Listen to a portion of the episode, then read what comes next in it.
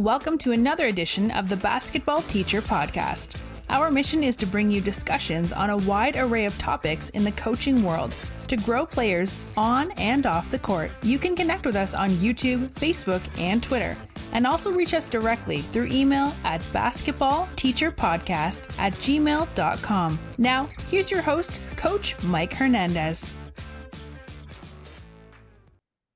Welcome back, everyone. Thank you guys so much for joining us here for another episode. As always, wherever in the world you're listening to us from, whatever platform you guys are listening to us on, thank you so much for the support, the kind messages, all the love that you've sent the show's way, the emails, the tweets. I don't even think they're called tweets anymore, but whatever they're called, thank you for sending those uh, the show's way. I read all of them and really appreciate it. And really excited for you to join uh, this episode as we discuss a little bit uh, offensive philosophy, a little bit of X's and O's today, as we are going to talk about the four out, one in offense. Uh, something that I think a lot of you listeners have a lot of familiarity with and maybe have some exposure with, whether you run it personally or just know people who run it personally.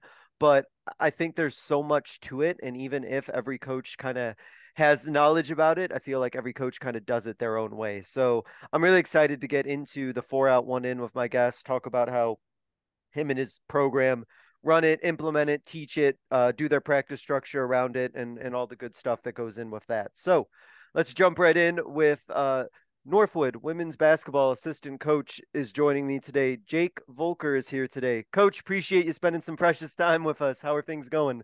Not a problem. I'm I'm so excited. Things are going good. We got uh preseason ramping up. Uh, we started at the end of August and um got a pretty veteran team, so it's nice. Um, just kind of jumping into it, like going ball screen defense, different stuff. We don't have to like start from scratch. So uh, we started a couple new things last year, and uh, it's it, it's nice picking up right from, uh, right from where we left off during the uh, postseason. So.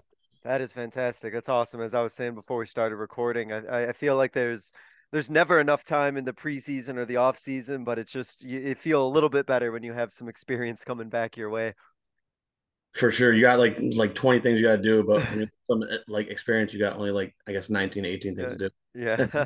Yeah only right? Right. Um exactly.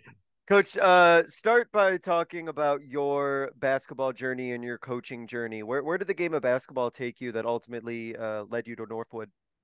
Yeah so um high school i i i played basketball. Um was a pretty good shooter but that was pretty much it. So um, got to learn from like from all the coaches a lot. Um, actually, when I was 16, I was still a junior in high school.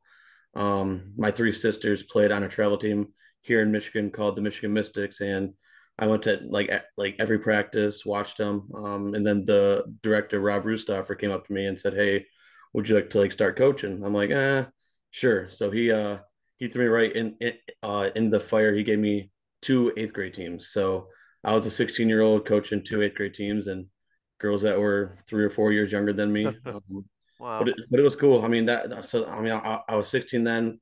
I coached them for seven years. I was with I was with the AAU team um, throughout my my journey with them. I coached at Goodrich High School.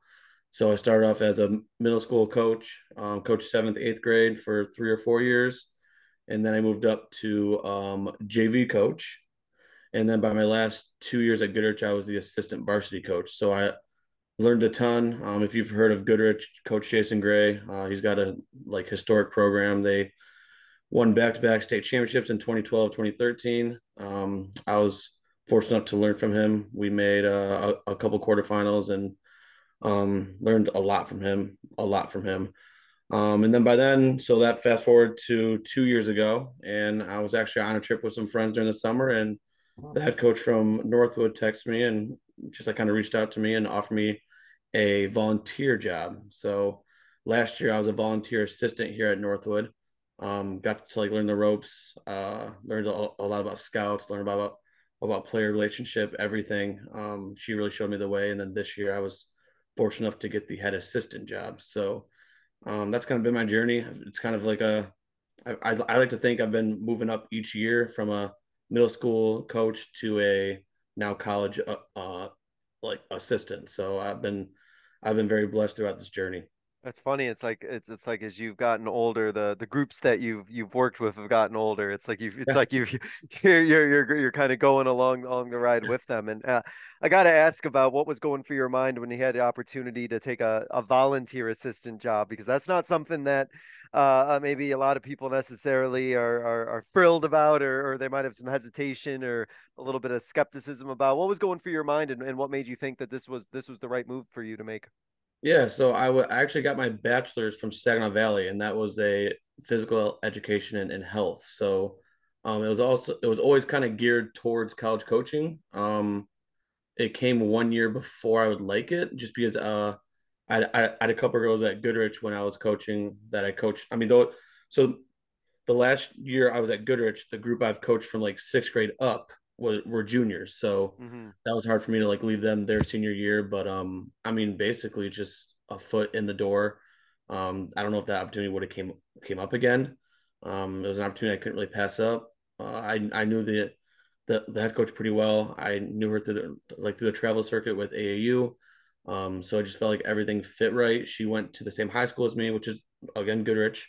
She graduated 10 years before me. So it just seemed like everything felt right. And um, just kind of went for it, put myself out there. And I'm so glad that I, I I'm, I'm so glad that I, I did it because I don't know where else I'd be except for like for coaching college hoops. So And as you mentioned, right, some you don't know when that next, if that Mhm. opportunity ever is going to come. And so if you have the means to do it and it's within your your reach to do it, you know, you don't want to, you didn't want to live with that regret. I can tell for sure. And and Yeah. and you seem very happy, obviously, with that decision. And and look where it kind of paid off for you now, uh, j- just a year later, which is really cool.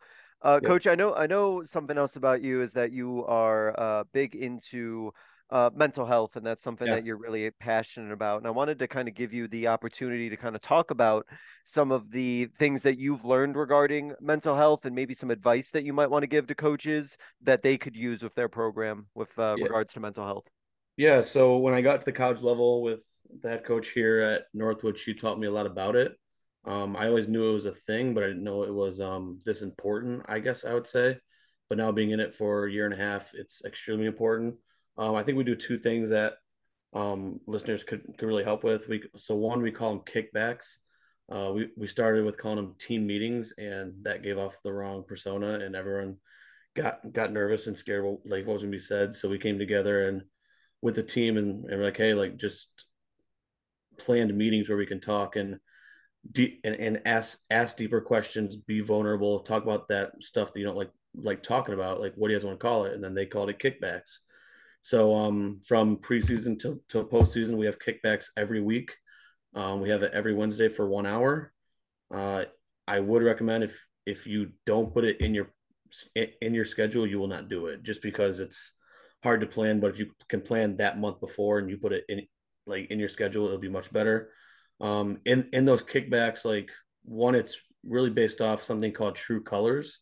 So I don't know if you've if you've heard of it, but it's called True Colors. It's four different color, like it's like personality traits. So Like, like the blue, gold and Yep. blue and yeah, Blue, okay. gold, orange, yep, and then green. So they're all they all mean different things and they all um go to each person. So I mean basically we did it last year to help us coach the athletes. So we know like, hey, if she's a blue, we got to coach her differently than a gold, if if that makes sense. So um then we like and like we did that, we made posters and stuff, and we kind of saw the girls just kind of took off with it. So like kids that were in the gym every day from eight till nine. Um and then they ate at the exact same time of the day and they they always did this like this like structured plan. Those are golds. So a blue or green would be like oh now in, in their heads now they're thinking oh she's a gold. That's fine. That's that's how she copes. That's how she does stuff. Instead of just saying oh she's weird. She's in the gym. She's doing this. So it's different aspects like that where it's helped us coach but it's also helped the girls. Um and then also it, i think i mentioned it earlier but in those kickbacks asking deeper questions so asking all multiple follow-up questions not just one surface level question so asking deeper questions um, and then being vulnerable. I think we did we did a activity last year where we had them get up and um, in front of the team and they talked about uh, th- like an important thing uh, thing that means a lot to you and uh, hardship in, in life. And we thought we were going to get through the whole team that time but we ended up getting through three people because they got up there they they got vulnerable and, and, and then the audience asked deeper questions and it turned out to be a, really cool like uh, activity.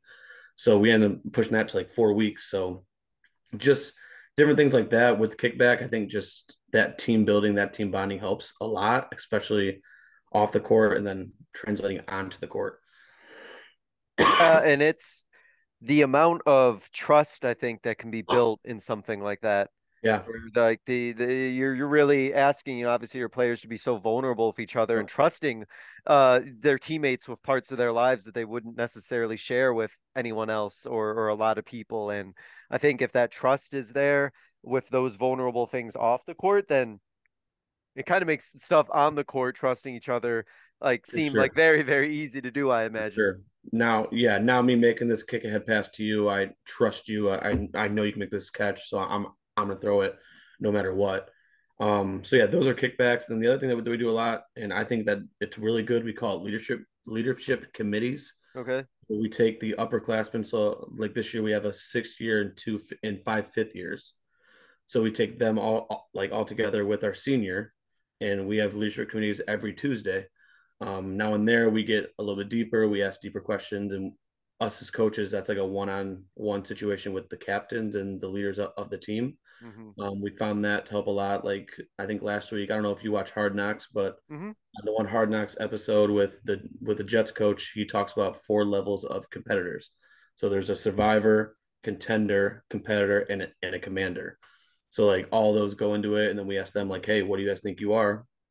and um, they answer honest and probably five out of the six were like, eh, we don't think you're quite there yet. So now they can go back and actually think that and oh, and apply that off the court and on the court. So it's just a coach with lesser players, like like opportunities where we can just talk to them and um, make them better leaders. And then ideally, so when these when the sixth year and the other fifth years are gone, now we have two leaders in there, so we can bring in more people um, just to help them lead and help them be be better women. So.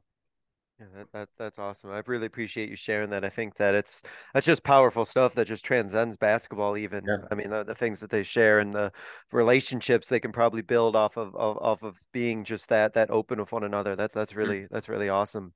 Yeah. Um, shifting next as a nose coach and talking about uh, four out and one in. Uh, I wanted I wanted to first pick your brain about why was that the system that was best for Northwood. Kind of talk about the philosophy behind what what what uh, you and the staff and you and the program like about the four out and one in, and, and why it works for you guys there. Yeah, so a little bit of background behind it. It's a four out one in. Um, we want to get to the post as soon as possible, and then we we run a lot of split screen and weak side action. Um, basically, it's just we took over the mono like the mantra like last year. It's just more concepts, less plays. So we felt in this four on one end like it was more concepts. So for example, like if we throw it to the post, uh, we've had we've done a lot of different things. If she has two feet in the paint, she's always scoring. Like she's going up to score. So that's one of the concept concepts. Um, if she doesn't see any split screens, nothing on the weak side, then she um, you know kicks it out. And there's another concept where we can actually ball screen or away screen. So there's different concepts where um, if you always do something, then you follow it by this. And it's not really plays or sets, but it's just letting them play free, um, letting them play to their strength because we recruit players. Um, we kind of recruit positionless basketball. So mm-hmm. if you can hoop, you can play in this system. Um, yeah, and my head coach always says no more than eight sets. So the less sets, the better. Uh, we just kind of sit down, shut up.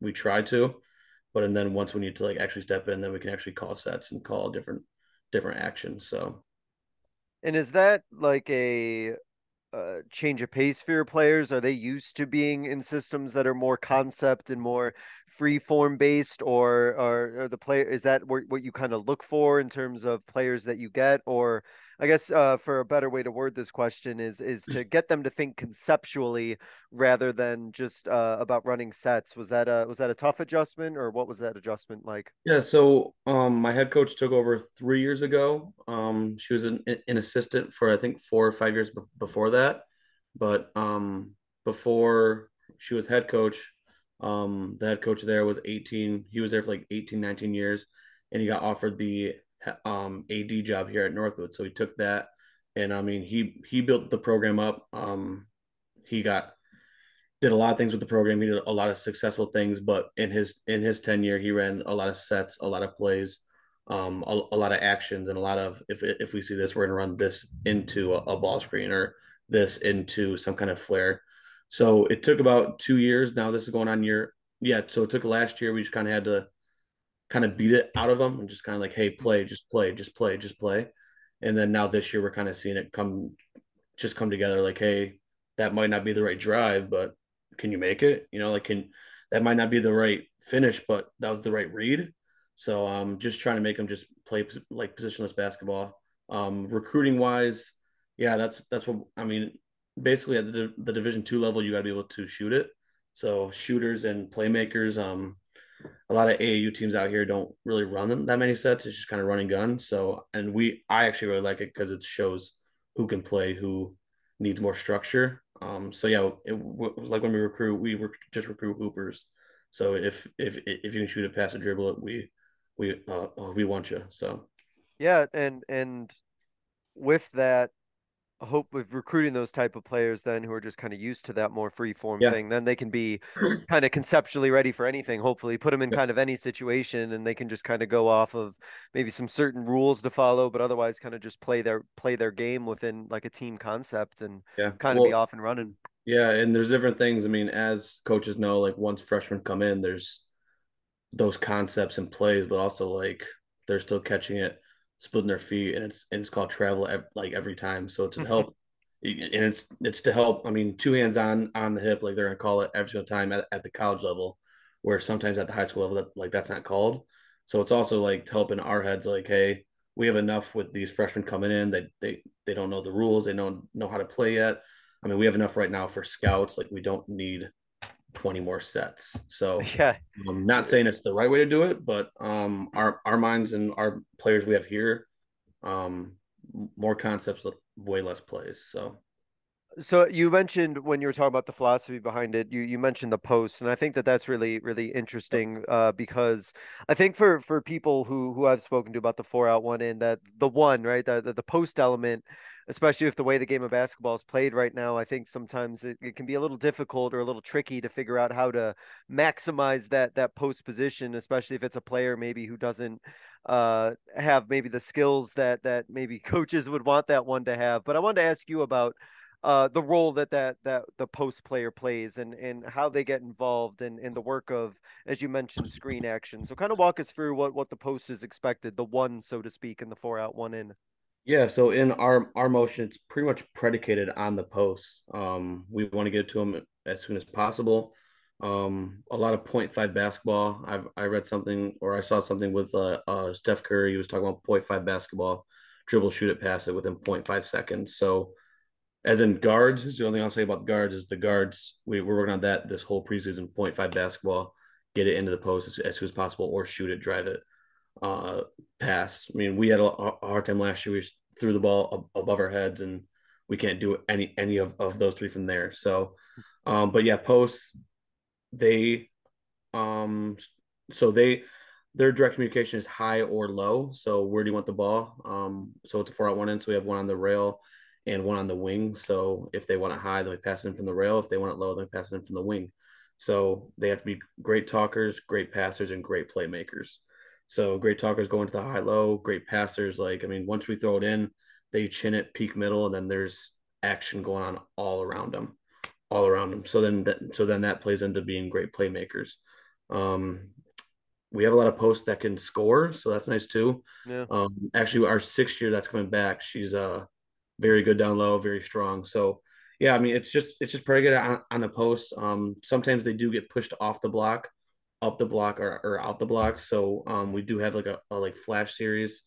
Um, not really we don't really know what we're gonna do this year yet, but um, any kind of flash series where you can just run them to the elbow and then you can throw it in there and just kind of play off it. Uh, we don't really, I'm, like I said, we don't really know what we're gonna do this year but um because because they do get get get pushed off the block sometimes but it's hard to to reseal so any kind of flash action to the opposite elbow last year we did to the ball side elbow and it's just hard entering entering it there mm-hmm. so uh, we're, we're kind of looking at opposite elbow action this year so and when the when these when these players come in are these traditional like post players that are coming into your program, or these ones that have to be kind of worked into the position and what's expected of them? Yeah, I mean, uh, we recruit to it, so they're kind of tr- traditional post players that can make playmaking moves. So, um, I mean, we have anywhere from a we can out. I mean, so if if a guard drives and if we I cut or L cut out, I mean, we're we're not just stopping at, at the elbow. Those posts can come out to the three point line. Um, they can put it on, like uh, on the ground. We work a lot with them with cross court passes, so them like like pivoting, flipping their shoulders, and just throwing it. Um, so yeah, that not it's not really the traditional back to basket. We like mm-hmm. uh, uh, uh, we want them scoring. We want them facing up. We want them um being uh, aggressive within the offense. So um, there are so in those screening actions, so to help them. So once we throw it into them, there's a split screen happening on the ball side, and then there's a flare or a down screen hap- happening on the weak side. So a couple things to help them, like using direct communication. So like, hey, um, Ella, or let's say, hey, hey, Susie, like if you're open on a slip, it's not hey, blah blah blah blah. It's like hey, Susie, Susie, Susie. So it's to help them because they're they're making four different reads to four different counters. So we we do preach a lot direct communication, um, especially with those weak side flares because those are hard passes. So if you're if you're open on the flare or if you're open on the slip, um, those direct communications really help the post in those decisive decisions. So. And what's the key? I'm, I'm I, I like to ask uh, coaches this whenever this gets brought up. What what's the key to to a good screen? How, what what does an effective screen look like in your program? Yeah, so I mean, it depends on I guess where it's at, but if we're lo- if we're talking about weak side flares, we teach put your butt to the corner. Um, it's not really like a traditional like come off the shoulder, but if I'm coming if if, if I'm on the, on the weak side screening from the corner to for the rail, I'm coming up putting my butt to the to the corner and letting her run off it because we they can flare to the corner or they can curl it. So there's all these different reads.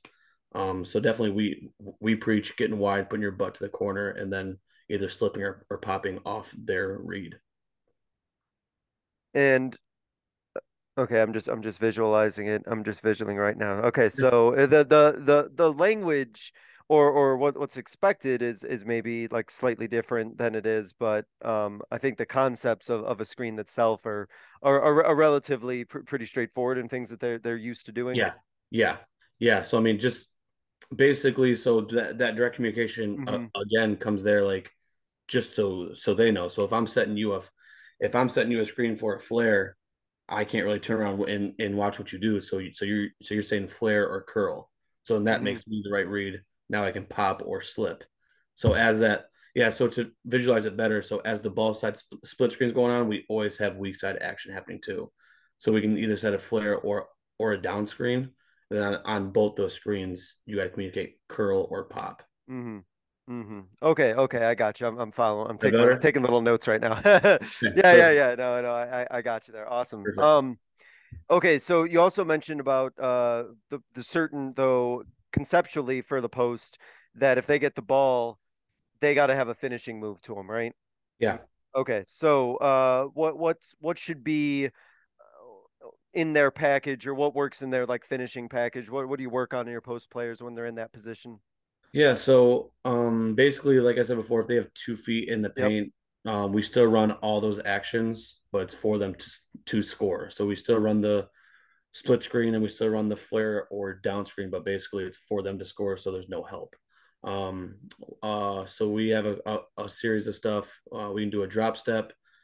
Um, so if you get them so far under the paint, uh, we also have something called a, a go it's called go. So mm-hmm. we we catch it and you just go and you try and get all the way to the other side of the rim. So basically, you can either finish on the other side or they they stop you, and that's an easier read for them. Then they can just drop step to the other side and and, and just finish. So we teach goes, um, and then also we call it an, an UI. Um, Juwan Howard at Michigan runs that with the men. It's just like a shoulder shimmy. So if, if I'm on the right block and I'm dribbling with my left hand, putting my right shoulder in the defender, um, I'm I'm putting my left shoulder back and then coming back over my right shoulder for a hook. So they call that that little shimmy in, in UI. And at, and as you know, the, the the weirder or cooler the name is, then their girls will do it more. So of course, um, definitely having those packages. Um, I from my from my opinion, I would say go is probably the best option just because it's the easiest read. So if I catch a two feet in the paint, I'm just going. And then if, if I if they cut me off, then I, I have an easy bucket back to the same side. I just got it. Um, but yeah. Oh, on and, and then always going on off two feet. Off two. Oh yeah, I think that's something like everyone preaches. Um, that's another thing. Freshmen come in and they always go off one foot, and that can happen at the at the college level. Uh, so, so you're doing some reteaching on this. So, as high school coaches, which I am, that's that's one of the things yep. that we can make sure that we're doing is is going off too. Because if they're going to play in college, most likely it's going to get corrected yep. anyway. So, yeah, and I think most, I, I don't think it's the college coach's fault. I, I don't, I don't think it's a high school coach's fault. I think most of the players that do come to our level are coached correctly, but then they just kind of revert back to their old selves. So, um, because I mean, it's it's not like they've they've never done it before. It's just like you mm-hmm. said, teaching it. Yeah, yeah, definitely.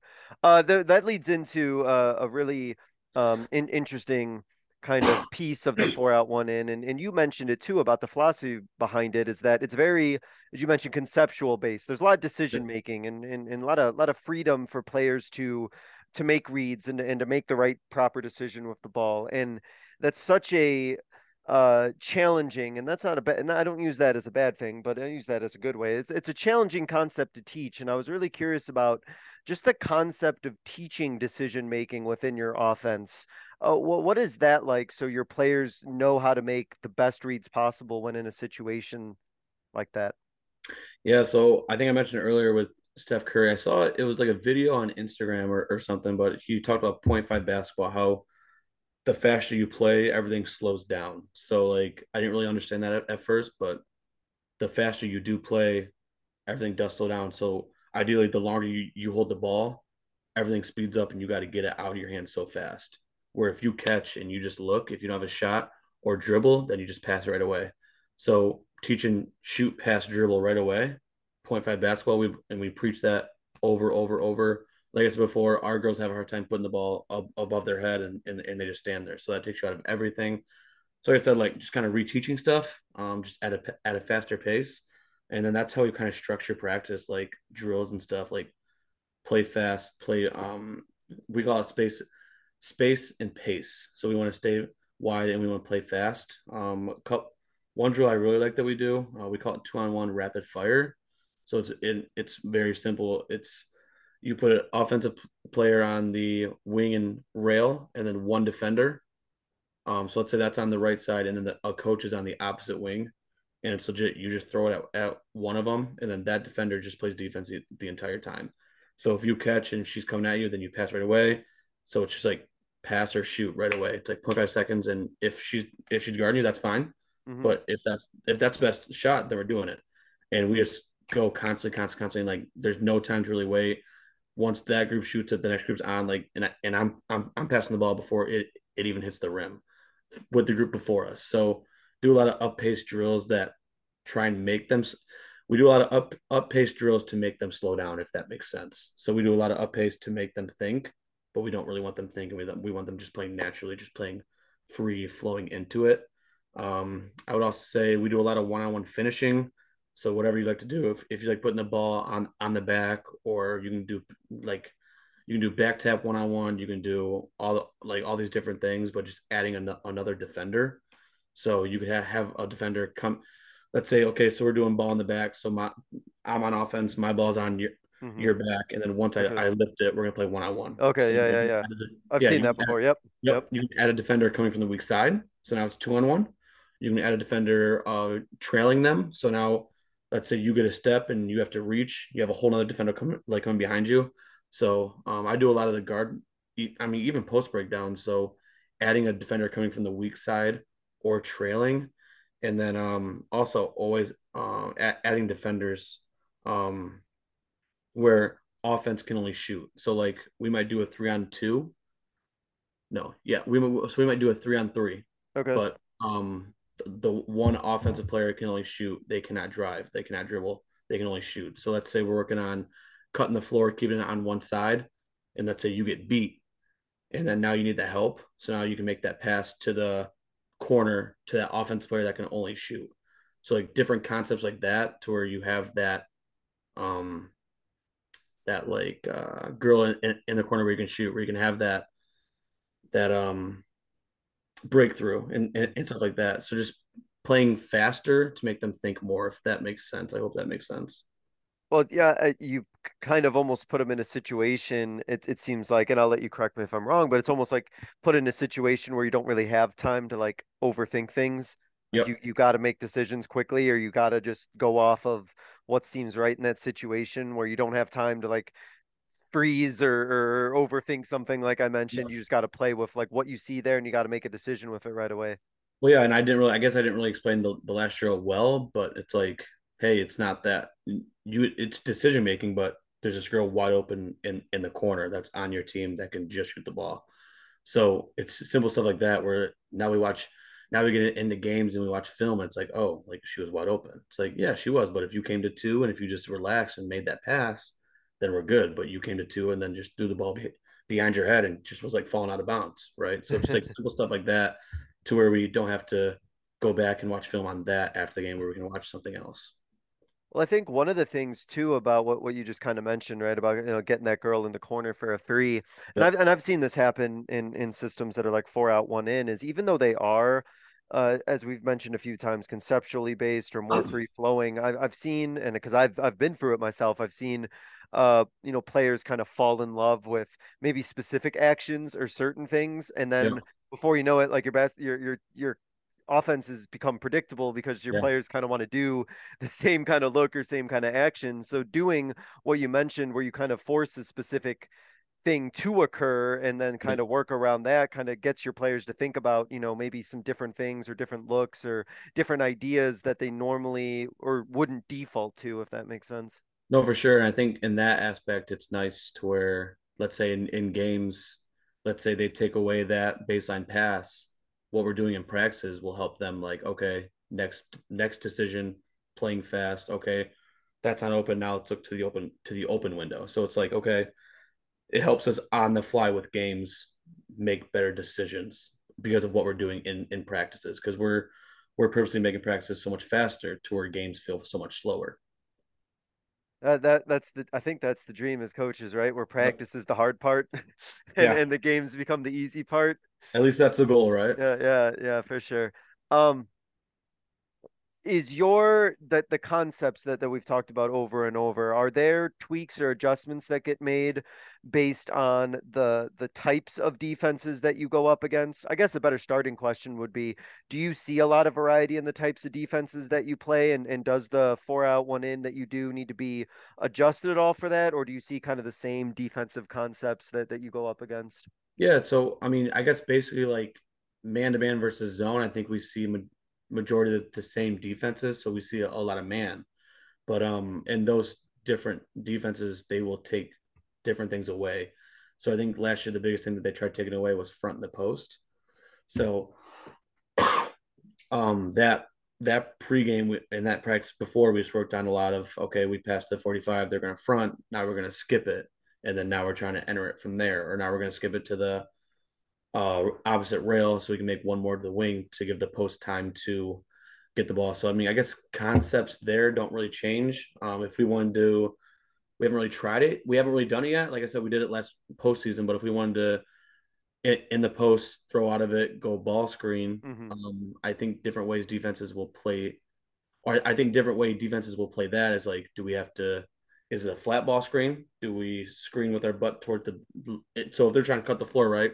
So if I'm on the block and I skip in, I skip it opposite, and I'm going to screen, and they're trying to cut the floor, so now it's a reverse ball screen to where my butt's on the bit, where my butt's force uh is where my butt's facing the baseline. Mm-hmm. So it's mm-hmm. like different aspects like that where I think we um, scout and then we can uh, adjust from there. Just because on on the fly the girls might not be able to do it as well like I said, in practice, I think the, the faster we do it in like pregame and stuff, that's going to help them too. I know you mentioned this uh, a bit, and I wanted to circle back to it. And that, that was kind of the role that um, watching film or, or, specifically having your players kind of look at film and breaking down film with your players kind of goes into into your offense. And the reason I want to ask that is because with more of a, a free flowing offense where there's a lot of player decision making, I yeah. think that there's a lot of value in players seeing the decisions that they make and being yeah. able to learn and recognize from that. So what what role does that kind of fit in with players kind of watching film and kind of learning from what they're doing on film? Yeah, so basically we start off last year, I think the first 3 or 4 games we were writing not hefty scouts but like pretty detailed scouts. So so then by like December we're like, "Hey, less is more." So the less that we give them, the more they retain if if that makes sense. Yeah, yeah, yeah, um, for sure. Basically for us, we go over a lot of the the opponent's offense. Mm-hmm. Um, we don't really show much film on their defense and what we do. We just kind of build that into the practice plan. Um, we do a lot of, th- of like three line drills. So if we know that they're gonna, let's say, ice ball screens, uh, our our attack now out, out of that post might be a, a pass and then a, a, reverse ball screen. And we might not give them that information.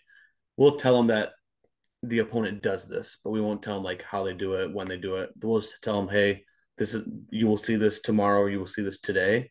This is how we're gonna attack it. This is how we're gonna score off it.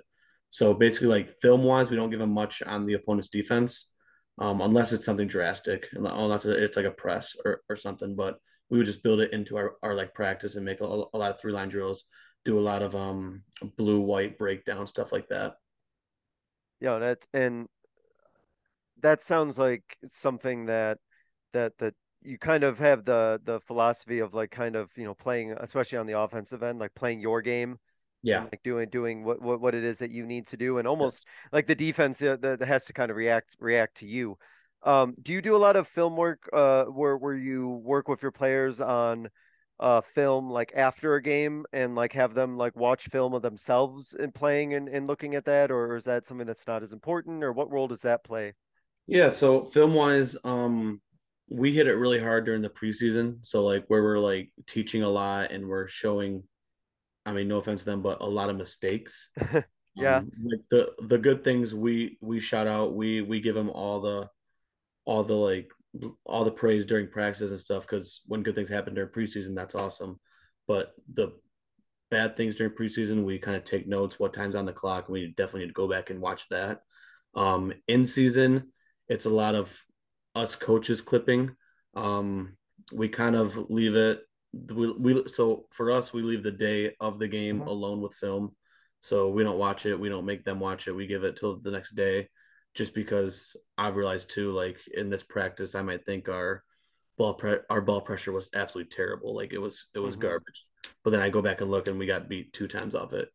So that's that's the where like no watching film the the day of but then the, the next day, like there's two different ways I like to do it. So I'll either break it down the next morning and then have players come into my office and talk about it, or we'll just sit down and watch um like the whole first quarter. So then I'm gonna sit down with you and let's say out of the 10 minutes in the first quarter, let's say you played four, we watch the whole first quarter and we kind of break down everyone. Um, I just think that there's different minds that like that. So like if you see me do if we if you guys if me and you watch a player do something wrong and we come and then we can talk about that and fix that, that helps different players. Whereas in like I think if we watch something on you, I think some players take that personal, if that makes sense. So mm-hmm. um, definitely wait until the, like the next day, either clip it or watch either the a whole half or whole quarter with the player. And then postseason, that's a lot too. Postseason for us, it's a lot of like new concepts, new things. So that's again a, a, lot of praise for good things, and then clipping the bad things where we can get get better at. Awesome, awesome. No, that, that that's that's really uh, well said. Appreciate that explanation. Yeah. Uh, you mentioned about some of the drills that you like to do, and, and kind of taking a step uh, back or zooming out from that. I, I wanted to ask about uh, practice structure in general and, and how practices maybe are kind of built or refined throughout the season. So, in, in kind of a general sense, how does your practice structure kind of work throughout the year, uh, specifically re- regards to to the four out one in and, and running the offense? Yeah, so I think for most people, just practice in general gets shorter as the year goes on, just because uh basketball season that's a pretty long draining sport.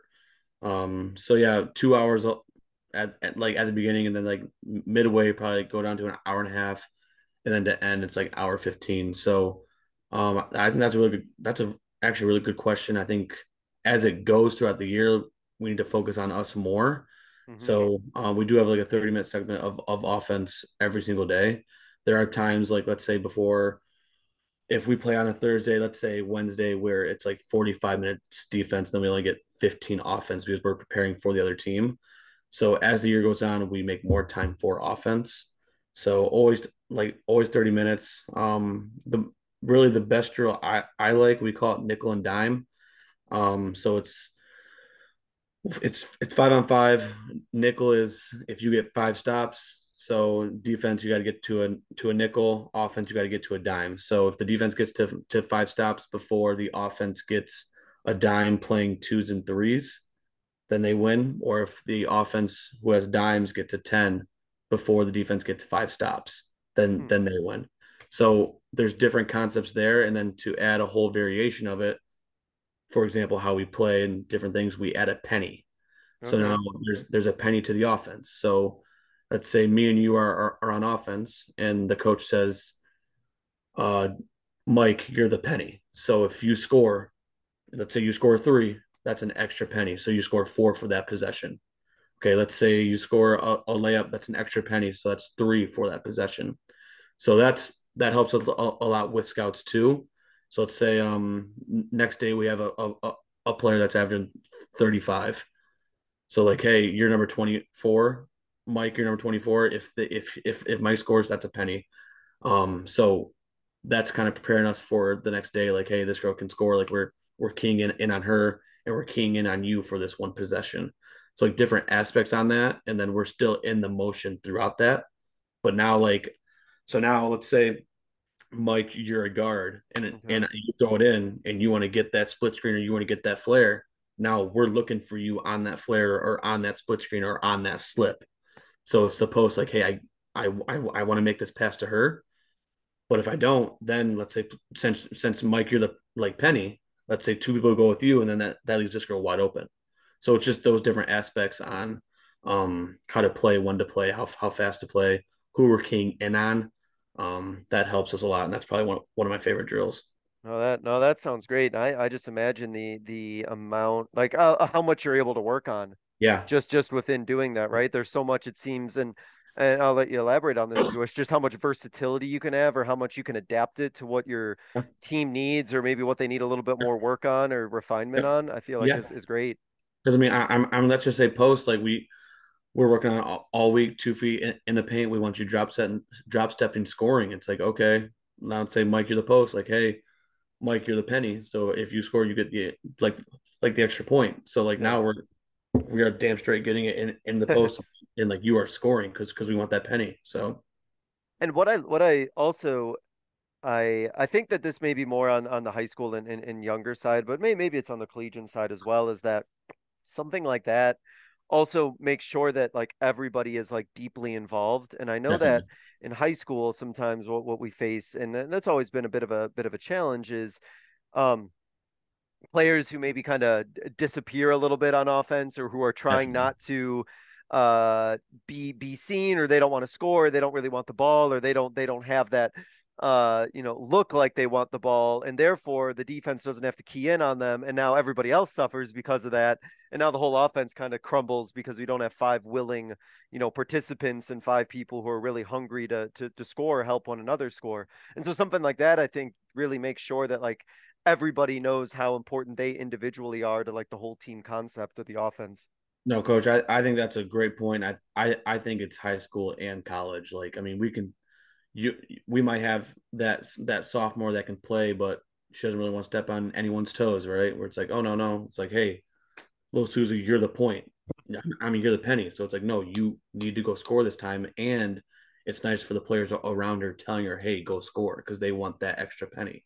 So it's just different acts. Or I mean, let's say uh we have a defender that doesn't like to score. It's like, no, no, we're we're calling you out. You're the penny. So now you need to you gotta do your best. You gotta set a good screen so you can slip so we can get you the ball and everyone's keying in on you and everyone's telling you to score so it's it's a confident boost behind it too so I, I think it's fantastic. And then I imagine like when they're able to, right? Like if they get that score or whatever, like that, that must be a great feeling for them and, and confidence booster, like you said, right? Because you're going to need them. You're gonna Absolutely. need them, right? Right. No, that, that's really cool. That that's really awesome. Um, I think you you kind of mentioned this when you talked a little bit about the mental health thing, but I I I I did want to touch on this since we're bringing it up now about um the concept of getting all of the players just just to kind of work together and and and play off each other and trust one another so that uh, in a game they can just kind of go off concepts but also play free form. That just the idea of kind of bringing the team offensively together to where they can trust one another and where they can in, almost instinctually know like where each other is at and what to expect from each other was that or is that a long process to kind of bring that together and bring that chemistry together? Did it develop pretty quickly? What what what was the experience with that? Yeah, I mean, if if I'm being honest, I, if we don't if we don't do the mental health stuff, if we don't do like the kickbacks and the leadership in the leadership committee and the different aspects and the different breakout rooms Mhm. within the kick out within the kickbacks, I think it would take longer than it did. Um, because I mean, they get deep in those conversations. So let's say we do a kickback and we split them up into four groups. It's like, hey, like you're asking deeper questions. You're trying to get to the root of the problem. Like for some athletes, it's basketball. So for for like, I've I've learned some athletes, it's like anxiety in basketball and like messing up. Like they don't want to mess up. Yeah. But you and I both know you'll you'll never be be the best player that you can without without messing up, like without failing. So it's then like within that group, the three other people with her that just shared that, like now you're on the court. And it's like, hey, she messes up. So no, no, not like now we're we're gonna pick her up. We have Yeah, the yeah. um we always have this thing called we we talk after turnovers. So if, if I make a, a bad pass to you, we both come together, talk about it, what we both can do. Hey, I needed to make a better chest pass or pass ball with, with like two hands, not one. And then you can say, hey, well, I I, I should have got to the corner quicker. So it's not just one person to blame. Um, so we have different aspects to help build that up. Um, we we also did something last year called the um, Energizer. So um, every practice, me as the uh, assistant coach, I go up, I pick one person and say, "Hey, you're the the Energizer." So that person is like the most hype, um, direct communication. So like saying names on everything, um, always picking someone, always the first one to the floor when when like someone falls, helping them up. Um, always picking someone up. So it's we got that built into where if like I make this bad pass and I'm down on myself and I'm angry at, at myself, the energizer's coming up picking me up. So um, different aspects. I think if we don't if we don't do that stuff, I think that chemistry, that knowing where you're at, takes a lot longer. But with that with doing that stuff, I think it definitely definitely helped us. I, I, I may be stealing that, coach. Uh, don't, don't, if I steal that energizer concept, We I'll, be sure too. to attribute. I'll be sure to attribute it, unless you stole it from somewhere. Oh, oh, And then- coach, that's that's the name of the game. We I've, I haven't made up one thing. But yeah, since since since you're thinking about it, we'll go into it. So the the Energizer, you pick one person each practice. You say you're the you say you're the uh, Energizer. Mhm. At the end of practice, the the players vote vote on who they think it is.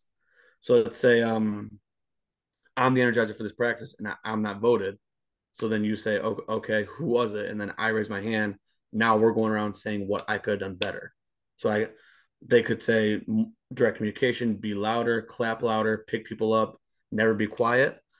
Um, and then it helps. Like we've we saw we saw last year. Like, hey, so now we're on like Energizer number six. Um, so then it's like now the the first five people that that already did it, they're trying to trick people, and they're they're trying to make everyone else around them louder than they usually are to try and trick them. So it so then that makes the whole practice even better, if that makes sense. Yeah, yeah, yeah. Yeah. And uh, I mean, uh, don't we all say as coaches that we want a loud gym, Yeah. right? We need a loud, energetic gym that that's happening. So it's, it's it's kind of tricking them into being louder than they are, but we don't tell them that. Yeah, that that's cool. I like that. I like that a lot. Um, circling back to some some X's and O's stuff here is, as we're going to start to wrap up in the next 10 to 15 minutes. I, I I want to make sure I ask about uh shooting, shooting form, catching in rhythm, being ready to to get get the pass, get it right in the shooting pocket and put put something down. What do you find that you need to work on with your players to get their shooting mechanics right, especially in an offense that can sometimes be very timing based, or the the read's got to be right, the pass has to be right, the shot's got to get off at the correct moment. Uh, what what are you working on, or find yourself having to teach or reteach in terms of shooting form and being shot ready? Oh, a guard question. Finally, I'm glad. Okay, I got you. So, um, basically, I focus on really two different things within our, our, our offense. So basically getting to a spot in a timely manner. So um, let's say if it's a flare, like not just jogging that flare, like no, that post is throwing it to the corner. So like you gotta you gotta like drop the trailer, get to the corner mm-hmm. so that you can get your so that you can get your feet set. So that's the first step for me, like getting to a spot with a purpose, with a plan. And then the second um which I think is maybe more important, getting two feet down. So we, I always preach popping your feet. So when the ball's in the air, not just coming to two, like pop your feet. It should be a thud. It should be a different sound so that you can get that shot up. Um, I got it from, I, I didn't, I heard it from uh, Phil Beckner. He's the trainer for Damian Lillard. So like how he gets those step back threes, he's, he scored on the Thunder in game five to end the series. Like he, that was a step back. Like his feet hit the floor hard so that he can come up. And um, the harder your feet hit, the the farther out you can shoot. So um, we we work on that a lot with the guards. So there's different things. Um, my two biggest things I like doing with the guards to get their feet to the floor as soon as possible mm-hmm. is they'll just um, let's say if we want to start at mid range, they'll start at the three point line and just hop three times forward on one foot. So they'll hop, hop, hop, and then get their feet to the floor, pound it, and then go up. Um, we could do it to side, right, or left. And then if we wanted to work on threes, which is harder with that, we would start at like a 15 foot range and then hop backwards and then get both feet hit like to the ground. Um, I think that's a really good um, drill for sh- like shooters to get your feet get your feet to the floor, stay balanced, and then go straight up. Um, I've realized whatever way you're jumping, if it's mainly side or back, they're gonna fade. If it's forward, they usually won't fade but that's also something that you can work on too, staying balanced, getting two feet to the floor. Mm-hmm. And then mm-hmm. the other drill I got, I forget, I forget where I found it, but you can go wherever you want. So it's just me and, a player. She she can lean on me, so I have her shoulder in, in my hand. She's leaning to to her right. Okay. I'll just I'll just let go. So then she has to get two feet to the floor, and then shot. So then she can lean to the left, and however far I, I want to bring her down, and then she and then she's got to get two feet. Uh, the hardest one is where she leans back. So I have my hand on her back, and she leans back, and she's got to get two feet to the floor as soon as possible without traveling. So yeah, though I guess those are the two biggest things. I I feel popping your feet, getting your feet to the floor, so that you can come up higher uh, for the shot. It's extremely important for all guards. And I and I imagine because footwork is is one of those is one of those things that is not not the most flashy thing to work on, and is is is very uh, requires a lot of re- repetition because there's a lot of muscle memory involved to try and sure. make that a natural movement. So is that something you find that needs to be worked on and and, and spent a lot of time on when players I, come to your program? I do just because too like um those po- the post passing out of the post is not easy. So I mean that's not always going to hit you right in the chest. It's going to bring you to the left a, a little bit to where you need to pop your feet to the floor and go straight up and not fade to the left. Um, just just getting your feet, um, it's extremely important. I, I, think footwork for guards is probably the most important thing in the world. We didn't even talk about finishing, but that's a whole nother whole nother level for me. oh, I, I, I got time. Uh, talk talk to us, coach. Yeah. What, what what goes into into finishing? What what do the guards need to make sure they're doing or working on? Yeah, so obviously going out going off two feet. Um, Charles Barkley, uh, he turned every drive in, into a post. He was an undersized post. Um, this post, this past postseason, with our guards, we turned every drive in, into a post up. So there's there's two options. There's two reads. If you see chest, then you turn it in, into a post up. If I have a step on you and I see shoulder, I'm turning it into some kind of reach. So I can reach with my inside hand, outside hand. You reach through them and then get the foul. Um, that's the more easier read. But then a Barkley. So let's say I'm driving, I'm on the right wing. I'm going to drive. Let's say you do a good job of cutting me off. It's a quick flip of your hips. It's a crossover, not a drop. And then my right shoulder is instantly in, in your chest. So if that I hope that makes sense. So I'm driving like ideally, I'm driving my my left shoulder is in your chest. Uh huh. You cut me off, and then I'm instantly flipping my hips, turning around, getting my right shoulder into your chest, and turning it in, into a post up. Yeah, yeah, yeah. Okay. So Yep, yep, yep. basically, yeah, I we tell our, our our guards first pound is to knock them off balance, second pound is to make your move. So we found a lot like me me training the guards, they'll they'll they'll like body me, they'll they'll back me down, and, but then we get one on one and they don't want to touch them, right? So like now Uh-huh. I'm I am watching your pounds, so you're getting your chest, your shoulder into their chest. You're not extending it, your your forearm, and you're not dropping your shoulder, but you but you can push them back, and then we have different moves off that. So basically, uh, we bring back the go. So you just go. So like, let's say I, I drive, flip my hips, one pound, and I just go. So it's that's the easiest thing for me. I think if you cut me off, then I can, I can just spin back. If you don't, I can just finish on the other side of the rim. Um, the other option is obviously two pounds facing up, and if we have that shot, we can take it. If we don't, then we just step through. but the hardest one that we're that we're working on now is let's say two pounds, I face up, you're you're close enough to me, I cannot get my left foot around two step through, right? So let's say I just spin back the way that I came from without traveling. So keeping that right foot down and spinning back. So keeping my back on you and just not facing up. So just giving them different moves to make it, it like in the post. And I think it's just really hard. I don't think guards really get posted up a lot. So I look forward to seeing this year if um if uh defensively guards do a good job or not. So And and I mean just just the the concept of uh players working on their guards, you know, working on their post skill set and everything. I mean that that's not something that I think a lot of guards uh are, are doing a whole bunch of. And so just to even have a few moves, and I think again, just thinking back to even at, at younger levels and, and like high school coaches, et cetera, like if they can get their guards to have like a couple of those those moves that you mentioned that come in, like that could be those could be that could be game changing to have that Well, kind of skill set. Yeah.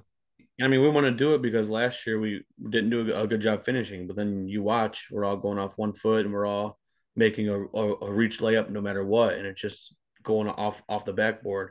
So now it's like, oh no, like now you turn it in, into a post. Like now you have to go off off two feet. So it just helps us slow down too. It's not going 100 miles per hour and do a, a, a, a like layup where you're just falling out of bounds. So Yeah, it's no control. definitely slows them down. Yeah, no, I love that. Awesome. Uh, yeah, this this was great. I know we could we could probably talk for for a lot a lot a lot longer. I know it's late over there too, though. So I'm gonna respect you and, and, and your time within these time constraints. And, and that appreciate that. there's a couple questions that I ask every guest to kind of wrap up. And so I'll I'll pick your brain here with this first one, which is uh, thinking back on your coaching career. What is a moment from your coaching career that you think others listening would be able to learn from? Oh, so really what opened my eyes was um, I'll go back to the Michigan Mystics. That's an that was the the like travel club here. Um, I was with them for seven years, and my last year I was able to get a top team. So I was able to get the top junior team where we were like competing against the best of the best. so we went to Louisville. Um, there's an a, a there's an AAU tournament every year called Run for the Roses, and that's like the most popular tournament. It's like got over Mhm. Two two thousand teams there with over eight thousand athletes there. So it's unbelievable. So um, we were there playing, and we actually made it to to the championship. So we won like six games in three days, and then on that fourth day we played in, in the in the championship. So we were playing this team called Team Strong, and um, coach they had the I think the fourth best player in the country, and uh, she ate us alive. Like she destroyed us. But the coolest thing for me is like I've with that team I coached, I was blessed enough to have good enough to have good enough players to where the baselines were filled. But like that game, the baselines were unbelievable. Like it felt like everyone in in that 85 court place was right on top of our R1 court. Um, Geno from from UConn was there, South Carolina, Tennessee. I mean, Texas, like every single coach you can think of, the head coach was there.